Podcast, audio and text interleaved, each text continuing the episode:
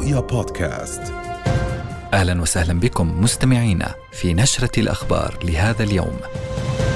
إنها 7:30 من رؤيا، حياكم الله، وهذه نشرة إخبارية مفصلة والبداية من أبرز العناوين.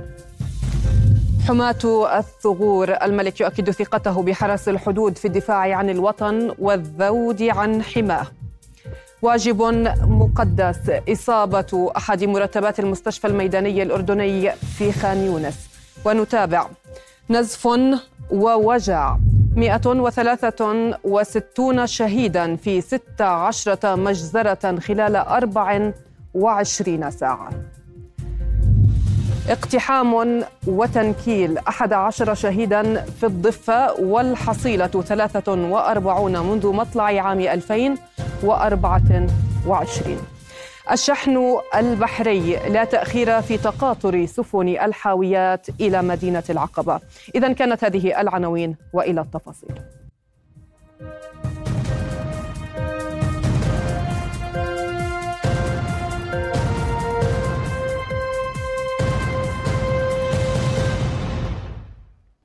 أهلا بكم. حيا جلالة الملك عبدالله الثاني القائد الأعلى للقوات المسلحة الأردنية جميع مرتبات المنطقة العسكرية الشرقية على اختلاف مواقعها وصنوفها.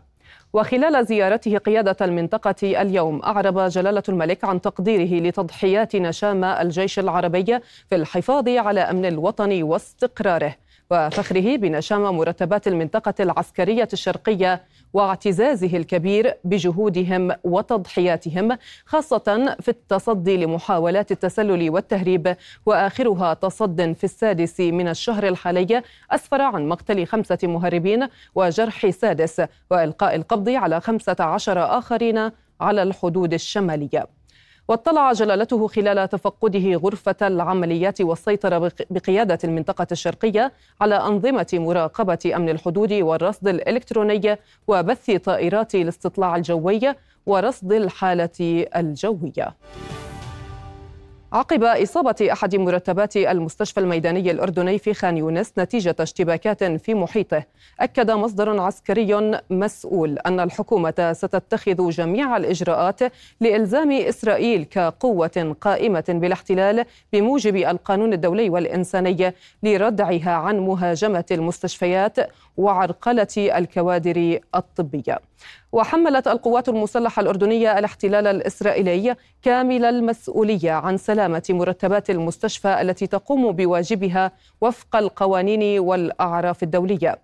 وجاء في بيان للجيش العربي أن حالة المصاب متوسطة وسيجلى جوا إلى المملكة لتلقي العلاج.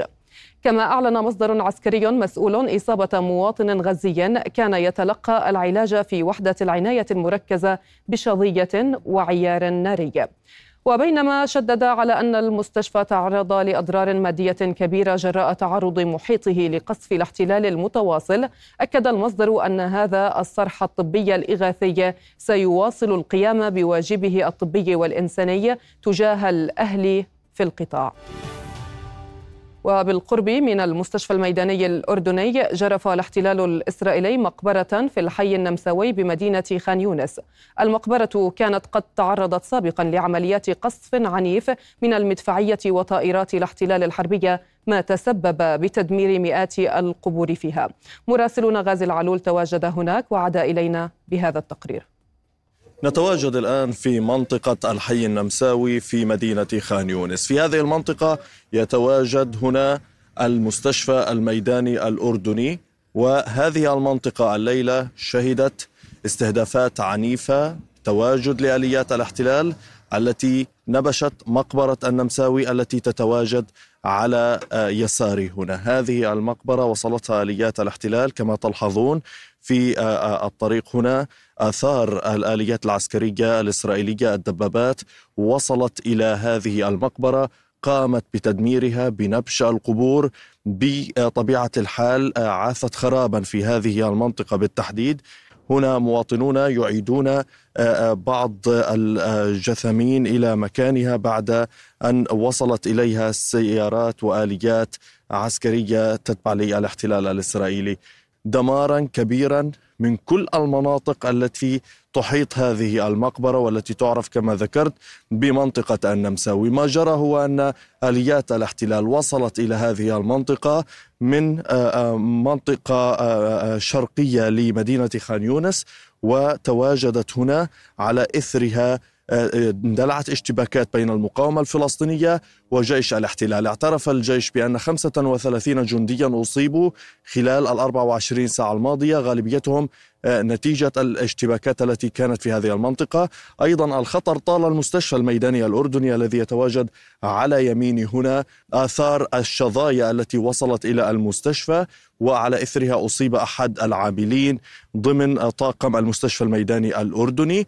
وبالتأكيد هذا الأمر لوقي من قبل الجيش الأردني والقوات المسلحة الأردنية باستنكار واسع، ونددت بالتهديد والخطر الذي طال المستشفى. هنا تسمع في الخلفية بداية أصوات الطائرات، أصوات الانفجارات، وأيضا الاشتباكات. آليات الاحتلال سارت على هذه القبور، دمرتها بشكل كامل. في هذا القبر بالتحديد تتواجد عظام لرفاة أحد المتوفين قديما، وبطبيعة الحال هذه المقبرة تعود لعائلة الأغا وتعرف أيضا بمقبرة النمساوي. يتواجد هنا آلاف الجثمين الفلسطينيين من هذه العائلة العريقة في قطاع غزة. بطبيعة الحال كل هذا الخراب كان يهدف من ورائه الاحتلال إلى انتشال بعض الجثمين. ما الدوافع التي يجعل ما هي الدوافع التي تجعل الاحتلال يذهب إلى هذه الجريمة البشعة؟ هو يعتقد بأن هناك جثمين لشهداء من المقاومة الفلسطينية، هكذا يدعي وفق إعلامه، أو أن هناك جثمين لمختطفين قتلوا داخل قطاع غزة. غازي العلول من مدينة خان يونس، رؤيا. لليوم الثالث بعد 100 واصل الاحتلال الإسرائيلي قصف مناطق متفرقة في القطاع المنكوب، مخلفا 163 شهيدا و350 مصابا في 16 مجزرة خلال 24 ساعة الماضية، لترتفع حصيلة الضحايا منذ 7 أكتوبر الماضي إلى 24,448 شهيدا و61,504 جرحى وفق آخر إحصائية لوزارة الصحة في القطاع. ومع انقطاع الاتصالات والإنترنت عن القطاع لليوم السادس على التوالي، أفادت وسائل إعلام فلسطينية بانتشال جثمين 25 شهيدا وعشرات المصابين في حي الدرج بمدينة غزة. كما نقلت جثمين 7 شهداء جراء قصف الاحتلال محيط مدرسة طارق بن زياد غربية خان يونس إلى مستشفى ناصر. وخلال الساعات الماضية فجرت قوات الاحتلال منازل سكنية في منطقة جورة اللوت جنوبية خان يونس، كما شنت قصفا مدفعيا كثيفا على مخيم جباليا شمال القطاع. وارتفع عدد شهداء القصف على خان يونس منذ مساء أمس إلى 27، كما أوقعت الغارات شهيدين وجرحى في دير البلح. على نقيض تصريحات واشنطن وتل أبيب حول خفض وتيرة الحرب على قطاع غزة، يواصل جيش الاحتلال ارتكاب مجازر بالجملة يوميا، ويزهق أرواح مئات النازحين إلى جنوب قطاع غزة. مكتب صحة غزة أكد أن الاحتلال اقترف 2000 مجزرة بحق المدنيين خلال 103 أيام بمعدل 20 مجزرة يوميا. والآن ينضم إلينا من قطاع غزة مراسل رؤيا من هناك غازي العلول. أهلا بك غازي. إذن غازي، ما هي أبرز التطورات الميدانية والعسكرية وأيضا الإنسانية خلال 24 ساعة الماضية؟ إليك غازي. نعم، مساء الخير. خلاص، دعينا نبدأ من الأوضاع الميدانية هنا داخل قطاع غزة، حيث استمرار المعارك بين قوات جيش الاحتلال الإسرائيلي المتوغلة في محاور القتال وكذلك المقاومة الفلسطينية. الليلة الماضية كانت صعبة للغاية على الفلسطينيين في مدينة خان يونس في ضوء التقدم الملحوظ لقوات الاحتلال إلى منطقة البطن السمين ومنطقة النمساوي. في هذه المنطقة ارتكب الاحتلال مجازر بحق المدنيين الفلسطينيين عندما طالت الصواريخ منازل مهولة بالسكان، علما بأن هذه المنطقة تعتبر من المناطق الآمنة ربما، خاصة وأننا نتحدث عن تواجد عدد كبير من النازحين في محيط مستشفى ناصر وكذلك المستشفى الميداني الأردني الذي طالته بعض الشظايا نتيجة استمرار تقدم آليات الاحتلال في هذا المكان بالتحديد، ولكن مع ساعات الظهيرة كانت قد انسحبت هذه القوات نحو الخلف، ولكن المعارك استمرت في هذه المنطقة. كذلك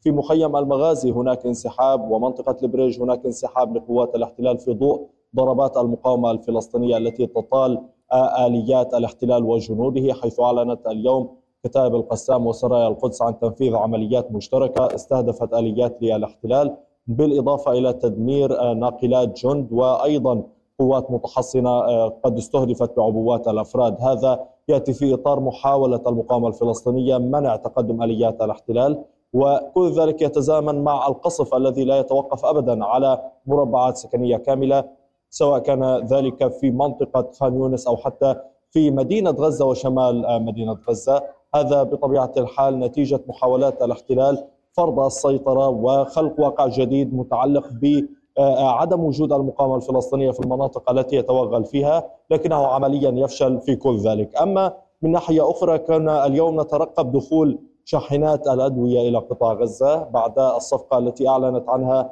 وزارة الخارجية القطرية، والتي تنص على إدخال 60 طنا من الأدوية إلى قطاع غزة، من بينها أدوية يجب أن تصل إلى ما قالت عنهم المختطفين في يد المقاومة الفلسطينية. بالتالي عمليا هذا كان متوقعا اليوم، ولكن ظهرت خلافات على السطح في وسائل الإعلام الإسرائيلية، ولمسؤولين سياسيين إسرائيليين كلهم انتقدوا بنيامين نتنياهو أنه كيف يمكن إدخال شاحنات محملة بأطنان من المساعدات أو المستلزمات الطبية ولا يتم تفتيشها. لذلك تعالت الأصوات هناك بضرورة تفتيش هذه الشاحنات، وهو الأمر الذي أعاق عملية إدخال هذه الأدوية إلى قطاع غزة. ولكن هنا في المقابل الفلسطينيون لا يعطون أو لا يلقون اهتماما كبيرا بهذه الصفقة أو هذا الأمر. هم في نهاية المطاف يريدون أن تنتهي هذه الحرب، وهم في غنى عن المساعدات أو حتى الأدوية، ربما على أهميتها وعلى على قدر من أنها تلزم المستشفيات والمرافق الصحية، ولكن هم يعطون أولوية وأهمية كبرى لضرورة وقف إطلاق النار وعودتهم إلى مناطق سكنهم. نعم، أشكرك جزيل الشكر مراسل رؤيا من قطاع غزة غازي العلول، كنت معنا، شكرا جزيلا.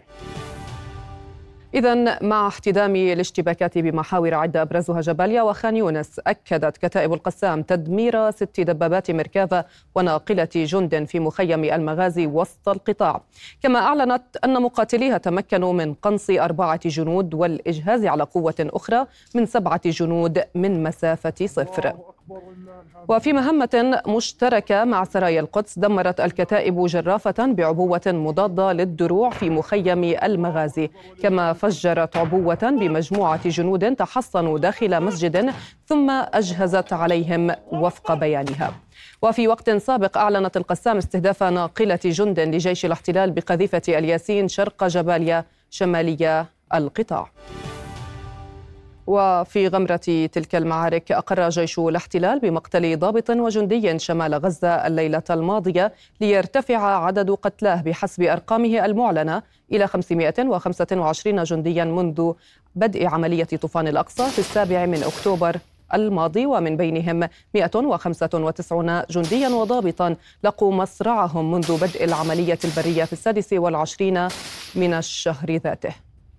وأفاد جيش الاحتلال بإصابة 35 عسكريا في معارك قطاع غزة خلال 24 ساعة الماضية، من بينهم جنديان أصيبا بجراح خطيرة في معارك شمال القطاع يوم أمس الثلاثاء، في حين تواصل وحدة إنقاذه الجوية نقل جنود جرحى من مناطق المعارك. ومع إعلانه خسائره تواليا، نقلت صحف عبرية عن رئيس وزراء الاحتلال بنيامين نتنياهو أن التقييمات الأخيرة للحرب تشير إلى استمرارها حتى عام 2025. استشهد اليوم 4 فلسطينيين وأصيب آخرون بجروح في قصف طائرة مسيرة للاحتلال استهدف حارة تمام في مخيم طولكرم. الهلال الأحمر الفلسطيني أكد أن طواقمه نقلت جثامين 4 شهداء من داخل مخيم طولكرم إلى مستشفى الشهيد ثابت الحكومي في مدينة طولكرم. وكانت قوات الاحتلال قد منعت مركبات الإسعاف والهلال الأحمر الفلسطيني من الدخول إلى المخيم لنقل المصابين من المكان المستهدف. هذا ويواصل الاحتلال عدوانه على طولكرم ومخيمها ويشن حملة اعتقالات واسعة. والآن ينضم إلينا من مدينة نابلس مراسل رؤيا من هناك حافظ أبو صبرة. أهلا بك حافظ. إذا 9 شهداء في الضفة أو ارتفع العدد إلى 11 شهيدا خلال 24 ساعة، وأيضا هناك اتساع لرقعة الاقتحامات في معظم وفي عموم مدن الضفة الغربية. اجمل لنا حافظ لو تكرمت معظم الأحداث خلال 24 ساعة الماضية. نعم، يعني أبرز ما يميز الساعات 24 الأخيرة هو يعني هذا التعنت في استخدام القصف عبر الطائرات المسيرة، سواء في طولكرم التي قصف مخيم طولكرم فيها 4 مرات منذ صباح هذا اليوم، والقصف الأبرز الذي أدى إلى ارتقاء 4 من المقاومين داخل إحدى حارات المخيم. فيما في نابلس قصفت مركبة كان يستغلها 5 من المقاومون من أفراد كتيبة بلاطة التابعة لكتائب شهداء الأقصى وارتقوا، واختطفت قوات الاحتلال الجثامينهم. أعود إلى طولكرم حيث يعني توصف الأوضاع داخل المخيم بشكل خاص بالخطيرة جدا، والأنباء تتحدث عن ارتفاع حصيلة الشهداء. 4 ارتقوا صبيحة اليوم جراء قصف في إحدى الحارات، فيما منذ قليل استهدفت قوات الاحتلال مركبة فيها عدد من الشبان بالرصاص بشكل مباشر عند الأطراف الجنوبية للمخيم، وأعلن عن ارتقاء أحد الشبان داخل المركبة. فيما نقلت طواقم الهلال الأحمر إصابتين وصفت جروح واحدة منهما بالخطيرة، وقوات الاحتلال اعتقلت شابا رابعا كان داخل المركبة لم تعرف طبيعة إصابته. إضافة إلى هذا الحدث هناك حدث آخر باستهداف قناص إسرائيلي لأحد الشبان داخل أزقة مخيم طولكرم ما أدى إلى استشهاده، وهذا يرفع عدد شهداء المخيم إلى 6 منذ بدأ هذا العدوان الذي ما زال مستمرا فجر هذا اليوم. قوات الاحتلال قامت تفجير ما لا يقل عن 7 منازل بشكل كامل، وداهمت أكثر من 150 منزل في كل أحياء مخيم طولكرم الذي يتعرض للعدوان للمرة الثانية منذ مطلع العام الجاري. الحديث يدور عن أكثر من 150 إلى 200 مواطن فلسطيني تم احتجازهم واستجوابهم بشكل ميداني في ذات السمة التي اعتدنا عليها في مخيمات شمال الضفة الغربية خلال الاجتياحات الطويلة. والحديث يدور عن أنه لربما وصل عدد المعتقلين من داخل المخيم الذين اقتيدوا صوب مراكز التوقيف القريبة أو في محيط محافظة طولكرم إلى 46 شاب فلسطيني من داخل مخيم طولكرم. العملية العسكرية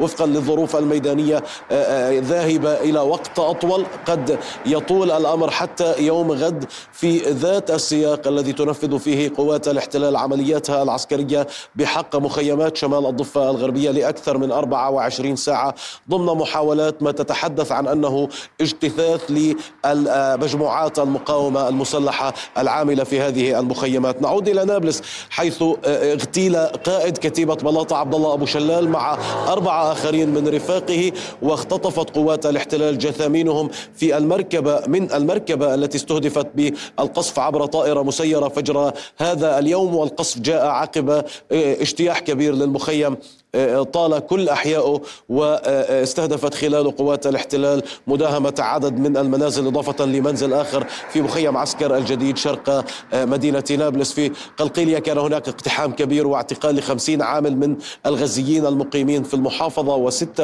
من الأسرى المحررين من أبنائها. وقبل قليل جرى الحديث عن إطلاق رصاص بشكل غير مباشر صوب مركبة فلسطينية عند قرية عين يبرود إلى الشمال من مدينة رام الله المحتلة بالقرب من سلطنة عفرة، وقوات الاحتلال هاجمت المركبة واعتقلت 3 أشخاص كانوا في داخلها. أيضا قوات الاحتلال طيلة هذا النهار كانت تقتحم مناطق في جنوب الضفة الغربية من بينها إذنا في الخليل، وأيضا بني نعيم إلى الجنوب من الخليل.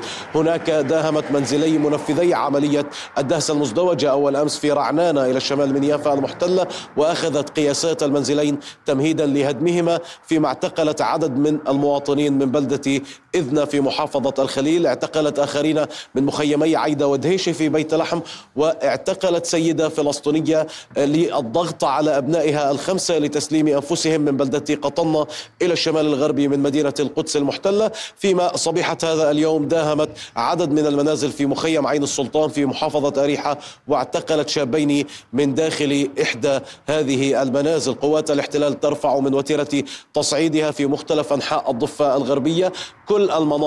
كل محافظات الضفة الغربية حقيقة اقتحمت خلال الساعات 24 الماضية. ولنجمل بشكل سريع، تحدثنا عن كل المحافظات في الختام.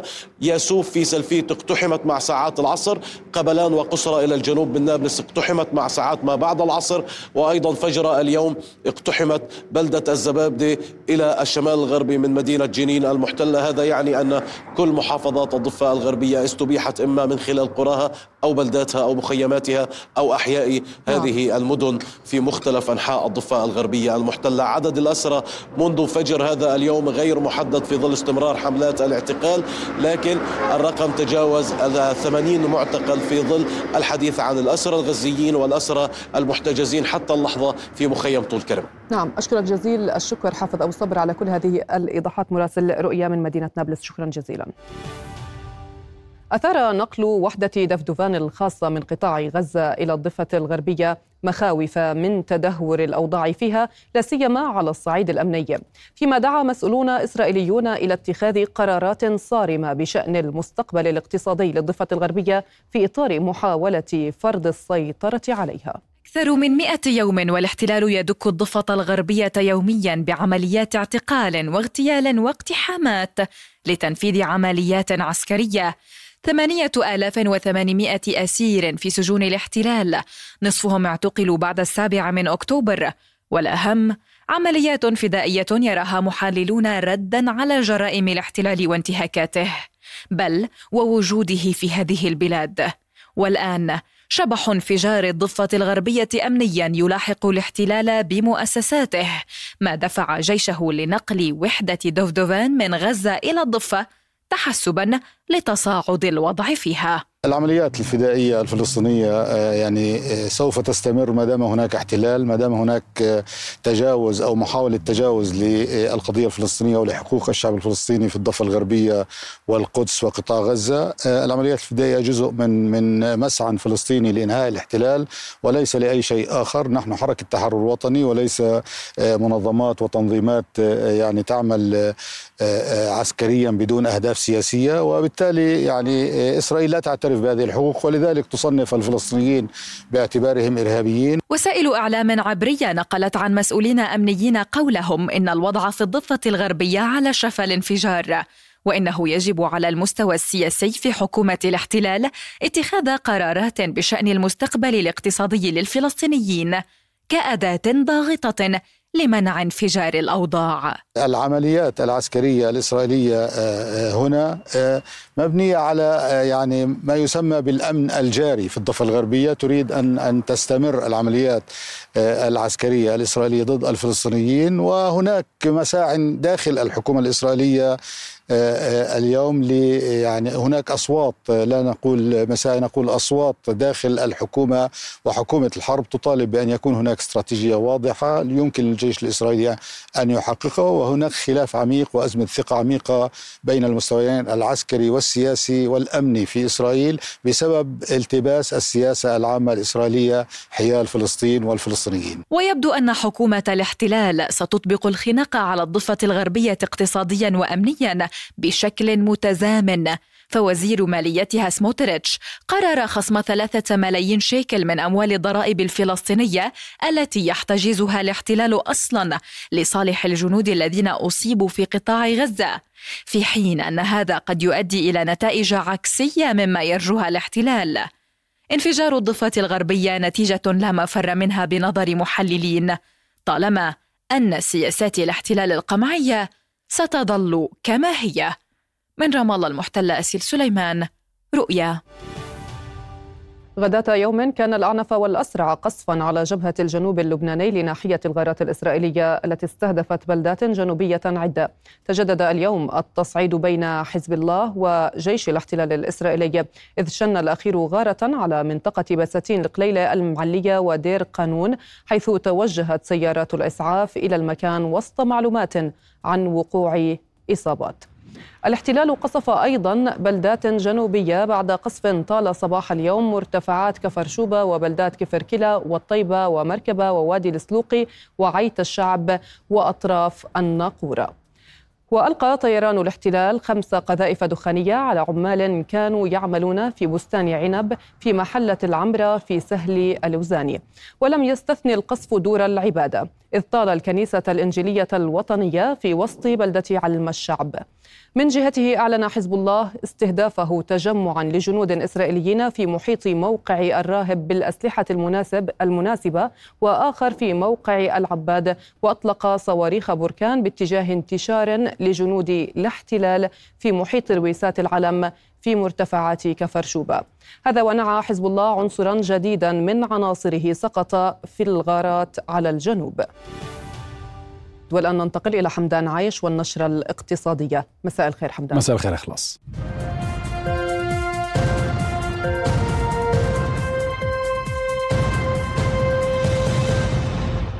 أهلا بكم. أطلقت وزارة الاستثمار 6 فرص استثمارية جديدة عبر المنصة الإلكترونية في قطاعي السياحة والصناعات الغذائية بحجم استثمار يبلغ 58 مليون دولار.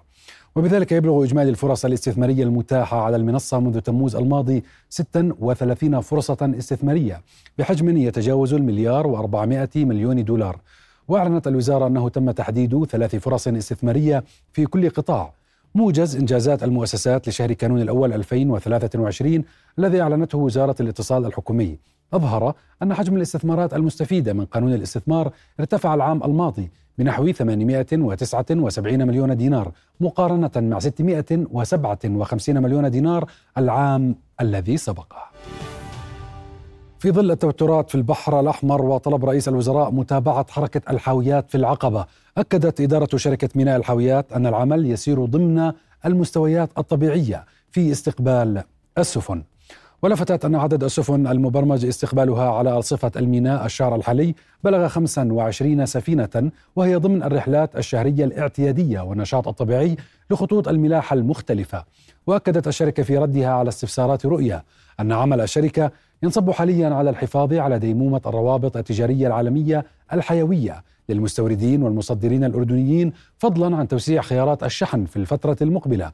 وبلغ عدد الحاويات المستوردة خلال شهر كانون الأول الماضي أكثر من 31,000 حاوية. الجزء الأكبر كان من الصين، ثم تركيا ومصر والهند وأمريكا بحسب أرقام ميناء الحاويات. انضمت 3 شركات شحن يابانية إلى قائمة شركات الملاحة العالمية بتعليق مرور سفنها في البحر الأحمر على خلفية تصاعد التوتر في المنطقة، مما يعيد المخاوف من عودة الموجة التضخمية مع ارتفاع رسوم الشحن. ويواصل الحوثيون منذ 19 من تشرين الثاني نوفمبر تنفيذ هجمات على سفن ذات ارتباط مع الاحتلال في إطار دعم الفلسطينيين في قطاع غزة، فيما تشن القوات الأمريكية والبريطانية غارات جوية على مواقع عسكرية تابعة للحوثيين. وفي الأسابيع الأخيرة قررت كبرى شركات النفط والغاز والشحن البحري وحتى إشعار آخر تجنب البحر الأحمر الذي يمر من خلاله 12% من التجارة البحرية العالمية. وقدر خبراء تراجع عدد الحاويات التي تمر عبر مضيق باب المندب المؤدي إلى جنوب البحر الأحمر 70% منذ منتصف تشرين الثاني نوفمبر.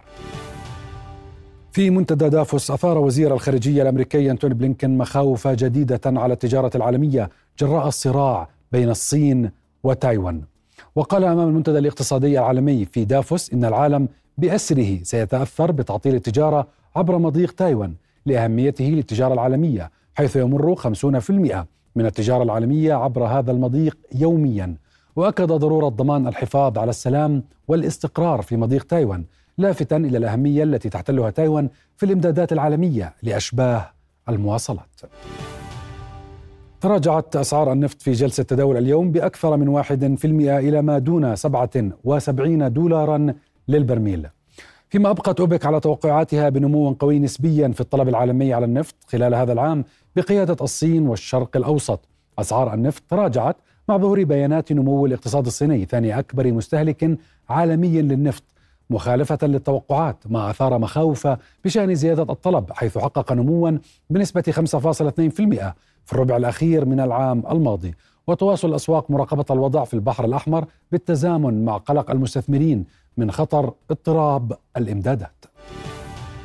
يخاطر صيادو السمك في غزة بحياتهم يوميا للحصول على ما يسد جوع أسرهم، حيث يبحرون بزوارق وسط الأمواج تحت مراقبة الاحتلال العسكرية. ويخضع الصيادون في قطاع غزة منذ فترة طويلة لحظر من الاحتلال بشأن المسافة التي يمكنهم صيد الأسماك في نطاقها، ولكن منذ 7 أكتوبر تشرين الأول لم يجرؤ أي منهم على المغامرة إلا في نطاق حوالي 100 متر فقط من الشاطئ. الصيادون بالكاد يتمكنون من اجتياز الموجات الأولى في البحر المتوسط لاصطياد كميات صغيرة من السلطعون والأسماك لإطعام أسرهم الجائعة بحسب صيادين. وفي بيان مشترك لعدد من المقررين الخاصين للأمم المتحدة، فإن كل شخص في غزة يعاني الآن من الجوع، وربع السكان يتضورون جوعا ويكافحون من أجل العثور على الغذاء والمياه الصالحة للشرب، وإن المجاعة وشيكة. وبحسب الخبراء فإن الاحتلال جرف نحو 22% من الأرض الزراعية في غزة، ودمر حوالي 70% من أسطول الصيد في غزة. أعلنت رئيسة البنك المركزي الأوروبي كريستين لاغارد اليوم بدء خفض معدلات الفائدة اعتباراً من الصيف. وربطت لاغارد هذا القرار بالمؤشرات الاقتصادية التي سيحققها الاقتصاد في الدول الأوروبية. وبدأ المصرف في تموز يوليو 2022 رفع تكاليف الاقتراض بوتيرة تاريخية للسيطرة على التضخم المرتفع، بعدما أدت الحرب الروسية في أوكرانيا إلى ارتفاع كبير في أسعار الطاقة، ودفع تراجع التضخم والمشهد الاقتصادي القاتم إلى تجميد سعر الفائدة في آخر اجتماعين للبنك، ما أثار تكهنات حيال موعد بدء اتخاذ قرار من فرانكفورت لخفض الفائدة. إلى هنا نصل لنهاية أخبار الاقتصاد، أعود إليك إخلاص. شكرا حمدان.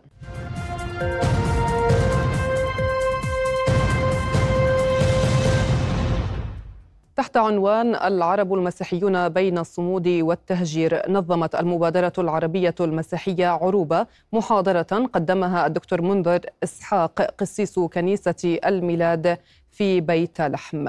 وتحدث القسيس منذر إسحاق عن حرب الإبادة والتطهير العرقي التي ترتكب بحق أهالي قطاع غزة، والدمار الذي خلفته آلة الاحتلال التي تسببت في نزوح نحو 2 مليون فلسطيني.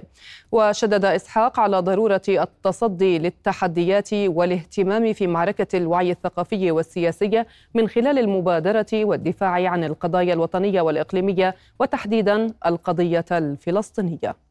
اليوم في هناك حرب حتى على الرواية الصحيحة لما يحصل في غزة، وهناك محاولة ليس فقط لتحييد القضية لكن لتغيير الواقع ولوصف ما يحصل بأنه إما حرب على الإرهاب أو على فصيل معين.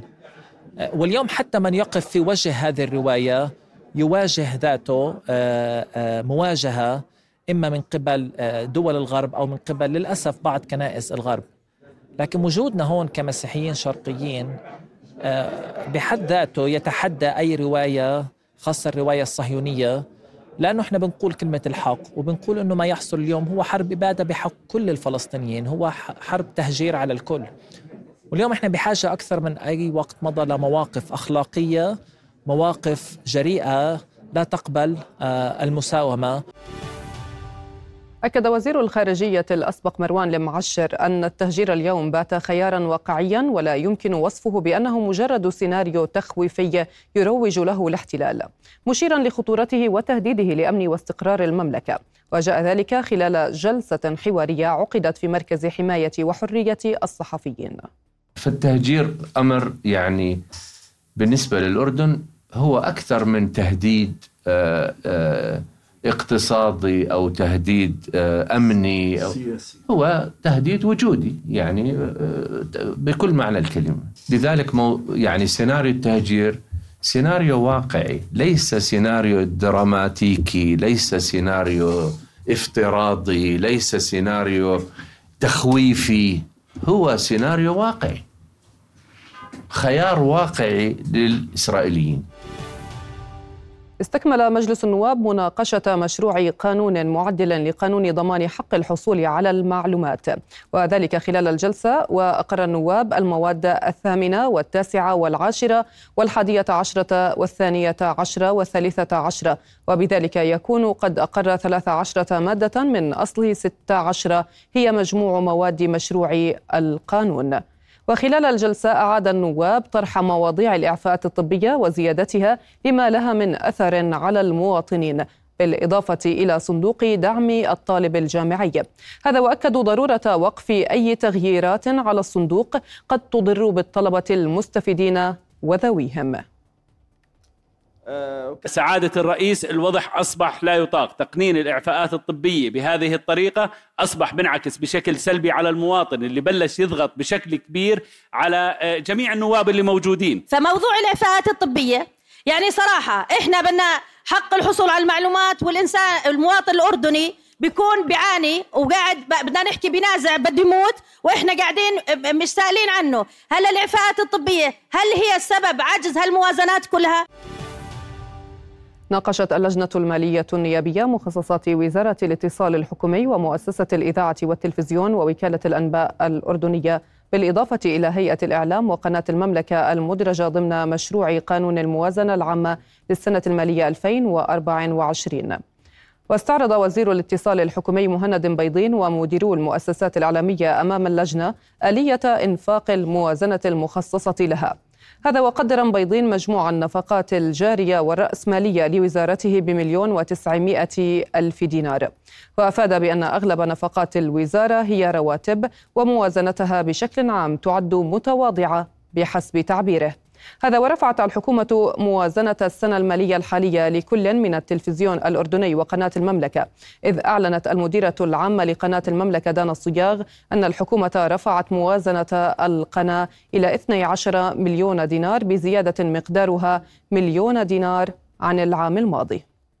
أغلب الموازنة عندنا بتذهب للأجور اللي هي الرواتب اللي بتأخذ تقريبا نحو ما يعدل 913,000 من مجمل عمل الوزارة. إجمالي الموازنة هو 1,901,000 لعام 2024 اللي مطروحة في المشروع. مجموع المشروعات الرأسمالية 650,000، استخدامات النشاطات الجارية كلها 1,251,000، وكما قلت نفقات الرواتب أو التعويضات العاملين 913,000 من حيث أنها نفقات جارية. موازنة قناة المملكة هذا العام مشكورة، كانت الحكومة زادتها بمقدار 1,000,000. هي في السنوات الماضية كانت 11 مليون، وموزعة كالتالي. بعطيكم نسب إذا تسمحوا لي. 50% هو رأس المال البشري سواء من الأجور، الضمان الاجتماعي، التأمين الصحي، بالإضافة إلى التدريب والمصاريف الإدارية والنفقات الجارية الأخرى، لأنه قناة إخبارية فرأس مالها دائما كادرها طبعا. 10% الشراكات الوكالات العالمية والتغطيات الإخبارية الخاصة والبرامج الإخبارية والمراسلة والمكاتب الخارج.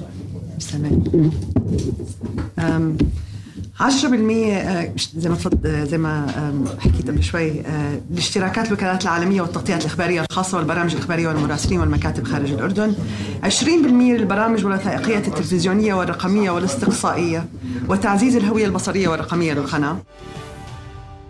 نفذت بلدية إربد الكبرى حملة مشتركة واسعة لإزالة الاعتداءات على الشوارع والأرصفة في مجمع بيت رأس. هذا وشملت الحملة إزالة البساط غير المرخصة الموجودة في الشارع الرئيسي، ومصادرة البضائع الموجودة على الأرض في محيط المجمع المعروف باسم بساط تل إربد. لاحظنا بالآونة الأخيرة مدى الاعتداءات على الأرصفة وعلى الشوارع، من ضمن الشوارع الرئيسية من ضمنها برضو مجمع بيت راس، مدخله صار يشكل أرق للباصات وحتى للسيارات وحتى للمرة. فأعطيناهم إحنا تنبيه لأصحاب الباصات من قبل حوالي 10 أيام إنه في حملة راح تكون يعني إزالات للباصات العشوائية والمعتدية، فهم ما أخذوا هذا الكلام بمحمل الجد. البلد فاضطرينا نزيلها بالقوة. الآن إحنا مع البسطات المنتظمة اللي ما بتشكل أي عائق وما بتشكل أي مشكلة للمارة أو للسيارات أو لأصحاب المحلات التجارية. ستقوم بلدية إربد بتنظيم البسطات داخل الوسط التجاري. إن شاء الله راح يكون هذا الحكي بالتفاهم مع أصحاب البسطات، وراح نمنع البسطات العشوائية واللي بتشكل عوائق على الكيرفات وعلى الدواوير. السلطة تقرأ، مبادرة انطلقت منذ 3 أعوام يقوم على استمراريتها الشاب محمد خريسات الذي بدأ بها من خلال مكتبته الشخصية التي تحتوي على 2000 كتاب. ويقوم الشاب خريسات بتوصيل الكتاب إلى القارئ مع مشروب ساخن مجاني بهدف تشجيع الشباب على القراءة. وقد حازت المبادرة على جائزة ولي العهد للعمل التطوعي في موسمها الأول عام 2021. كان لنا الشرف أنه بين 25,000 مبادرة وطنية في الأردن، يعني توجنا بالمركز الثالث وتكرمنا من سمو الأمير حسين. استهدفنا كافة فئات المجتمع وكافة الأعمار.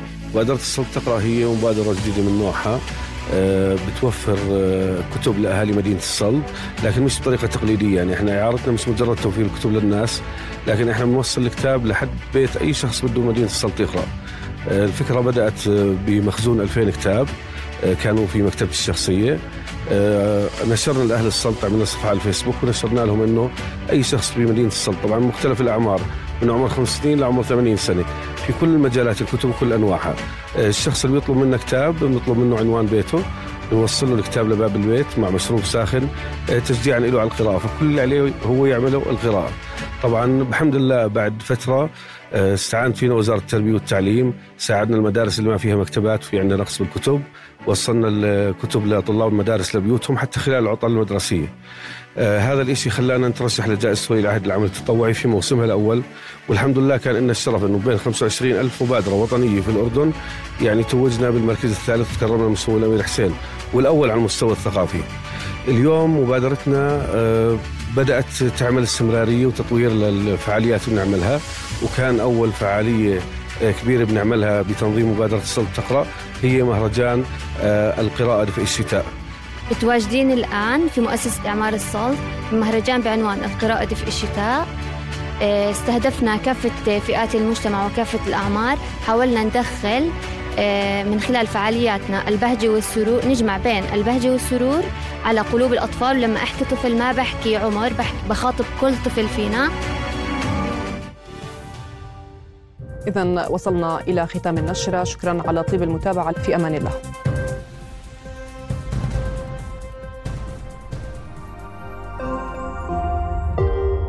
بودكاست.